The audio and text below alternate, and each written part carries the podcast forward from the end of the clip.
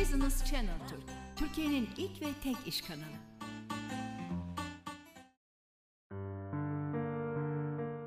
Bir Rezan Yıldız'la Diğer Boyut programına daha hoş geldiniz. Bu programda sizlere diğer inanışlar ve e, kültürlerdeki görünmeyen varlık hakkında bilgiler vereceğim. Şimdi e, Türkiye Diyanet Vakfı ansiklopedisinde yazan verilere ve yapmış olduğum araştırmalara dayanarak bir sentezleme yapmaya çalıştım. E, bu konulara değineceğiz. İnsanlar tarih boyunca görünmeyen varlıkların varlığına inanmışlar. Hayatlarında bu varlıkların etkisini görmüşler.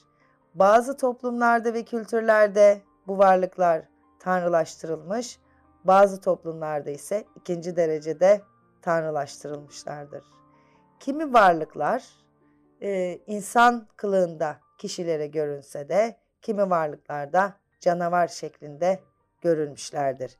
Şimdi e, kültürlere ve e, coğrafi bölgelere göre e, indiğimiz zaman eski Asurlular ve Babiller toplumun her kesiminde kötü ruh ve o varlıklara inanılırdı. Babiller bu inançlarını Sümerlerden aldıkları için kullandıkları isimler Sümerlerden gelmeydi ve Sümerceydi. Asurluların Edummu dedikleri kötü ruh, öldükten sonra kendileri için ayin yapılmaması veya yetersiz bir ayinle takdim edilmesi yüzünden geriye döndükleri ve insanları rahatsız ettiklerine inanılırdı. Bunların insanlara musallat olduklarına inanılmış ve uzaklaştırılmaları için de çeşitli çarelere başvurulmuştu. Asurlularda ve diğer Sami kökenli kavimlerde yaratılışları insanlardan farklı olan varlıkların çeşitli sınıfları bulunmaktaydı. Bunlardan Utukku denilen bir grup, çölde tuzak kurup insanlara musallat olmak için bekleyen, denizde, dağda, mezarlıkta yaşayan kötü ruhlardan oluşmaktaydı. Gallu denilen ve daha az tanınan bir grup varlıkta görünüşte cinsiyetsiz varlıklardan meydana gelmekteydi ve bunlar da insanlara rahatsızlık vermekteydi. Rabisu adı verilen başka bir varlık sınıfının gizlice dolaşıp insanlara tuzak kurduğuna inanılırdı. Ayrıca Labartu denilen dişi varlıkların da içinde yer aldığı üçlü bir grubun zararından öncelikle çocukları korumak için çeşitli efsunlu, tılsım, tabletleri ve muskalar asılırdı.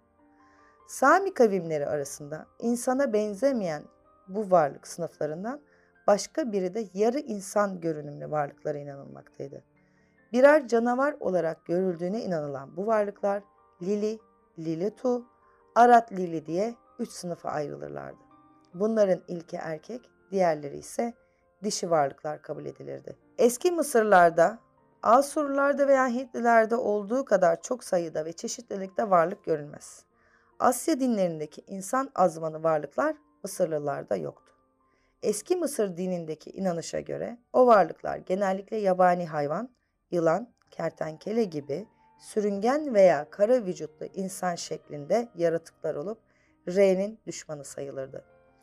Ölüler kitabında anlatıldığına göre özellikle yılan, timsah ve maymun şeklindeki varlıklar öteki dünyaya sık sık gidip gelebilirlerdi. Gökle ilgili olan varlıkları da kuş şeklindeydiler.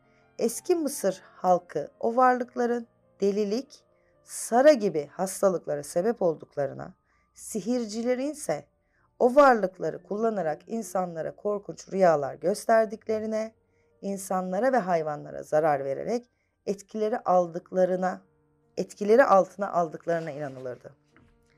Eski Yunanlara geldiğimiz zamansa daimon ikinci derecede tanrılara verilen bir isimdi. Yunan mitolojisinde bu kelime insanüstü varlıklar için kullanılır. Ancak daimonlarda insanlar ve melekler gibi Tanrı tarafından yaratılmış. İyisi ve kötüsü bulunan varlıklardır.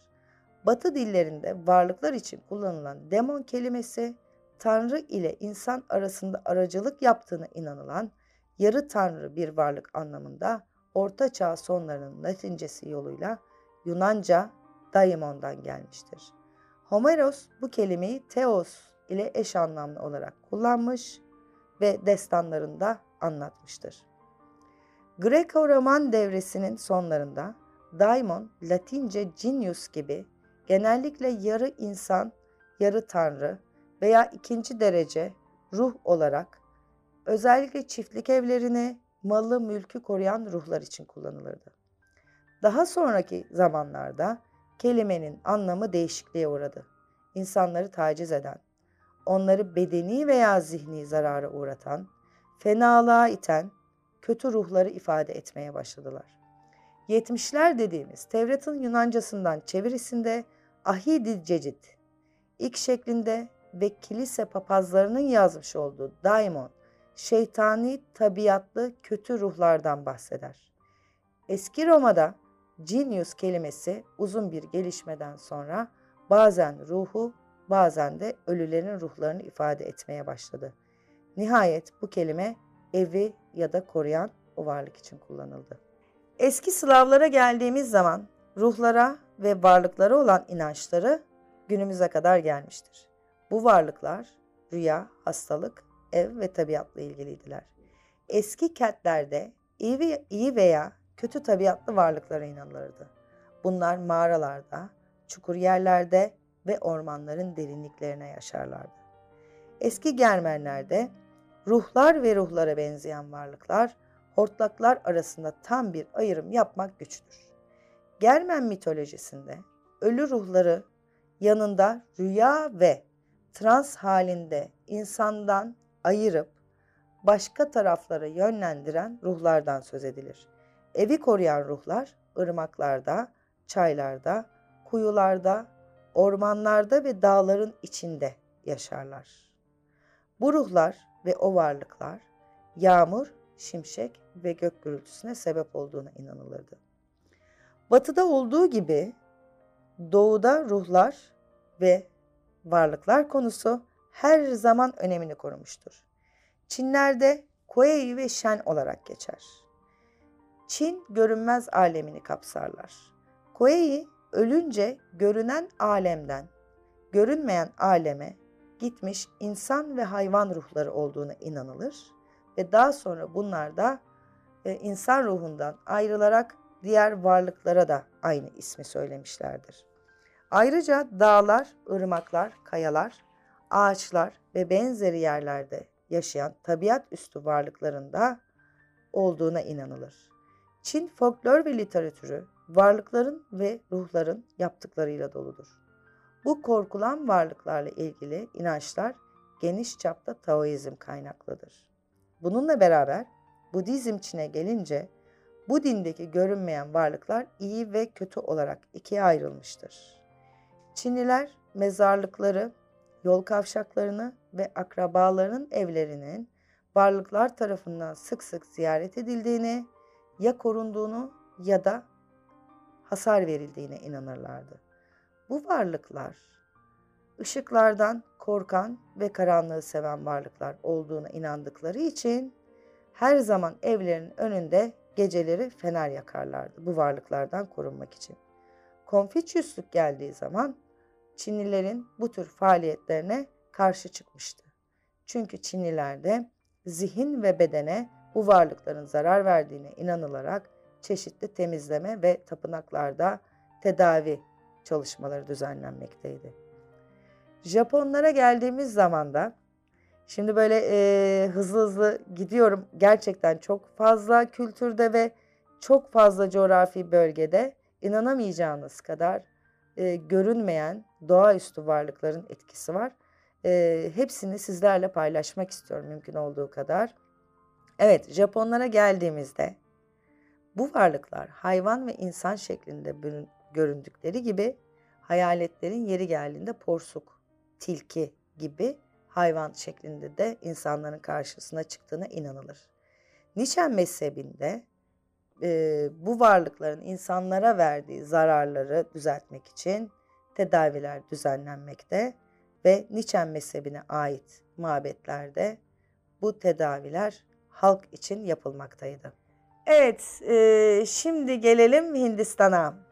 Hindistan'da en eski zamandan beri tanrılar, görünmeyen varlıklar ve bu arada insanlara daha yakın varlıklar arasında mitolojik anlatımlar bulunmaktadır. En eski Hint kutsal metinleri olan Vedalarda görünmeyen varlıklar iki gruba ayrılmışlardır. İnsanlara iyi davranan birinci gruptakiler göklerde bulunur. İkinci gruptakiler insanlara kötü davranan yer altında mağaralarda yaşarlar. Bu yer altında ve mağaralarda yaşayan kötü e, varlıklar insanlara ve hayvanlara ciddi anlamda zarar vermektedirler. Yalnız şöyle bir durum var. Hintliler, melekler, varlık ve tanrı kavramını birbirlerine karıştırmışlardır. Onlarda doğrudan doğruya melek tabiatında varlıklar görülmemektedirler. İkinci sınıftan insana iyi davranan varlıklar her ne kadar varlıkların bir sınıfı olarak gösterilmese de bunlar arasında insanlara zafere ulaşması için Indra'ya yardımcı olan rubular vardı. Sular ve ağaçlarda yaşayan semavi su perisi olduğuna inanılan apsaralar da bunlardandı. Apsaralar zamanla güzellikleriyle erkekleri yoldan çıkardığına ve kışkırttığına inanılırdı. Yine e, Indra'ya düşman olduğuna inanılan Paniler ve Rakshasa denen varlıklar kötü tabiatlı varlıklardı. Evet, Hint mitolojisinde adı geçen Pisakalar Budizm'de de geçer.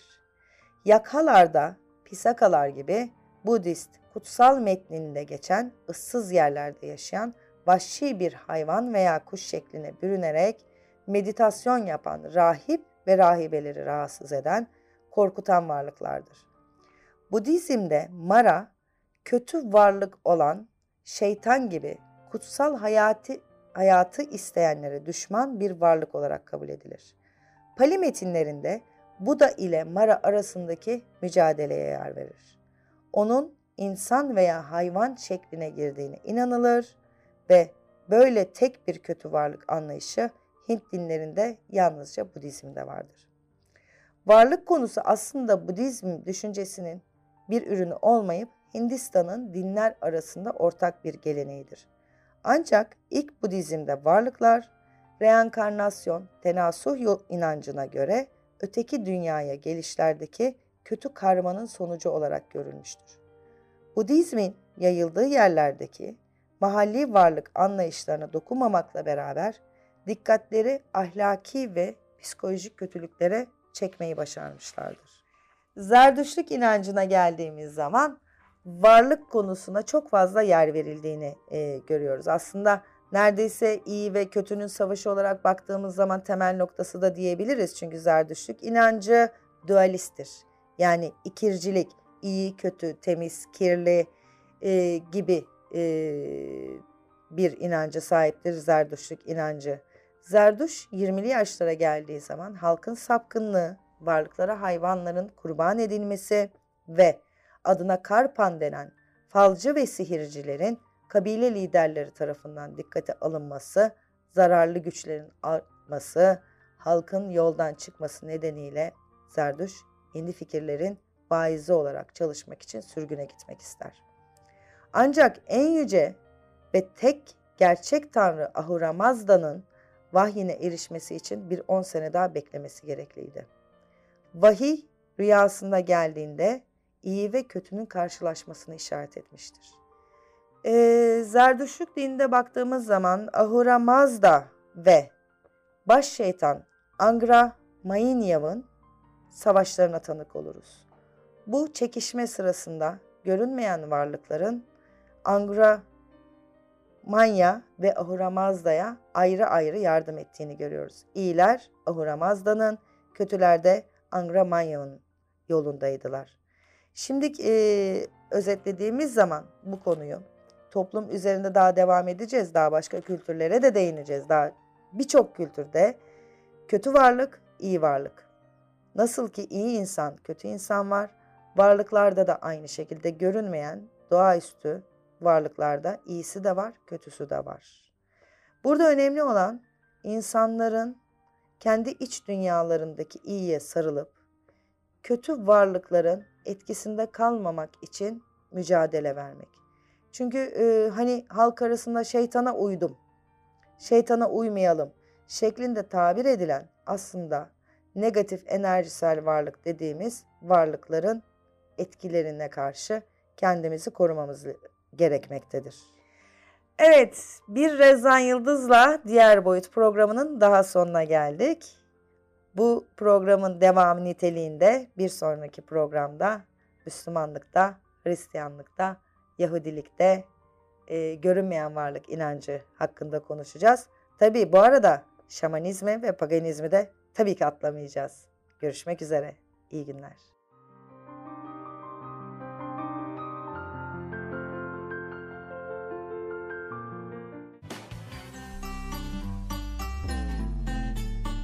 Business Channel Türk, Türkiye'nin ilk ve tek iş kanalı.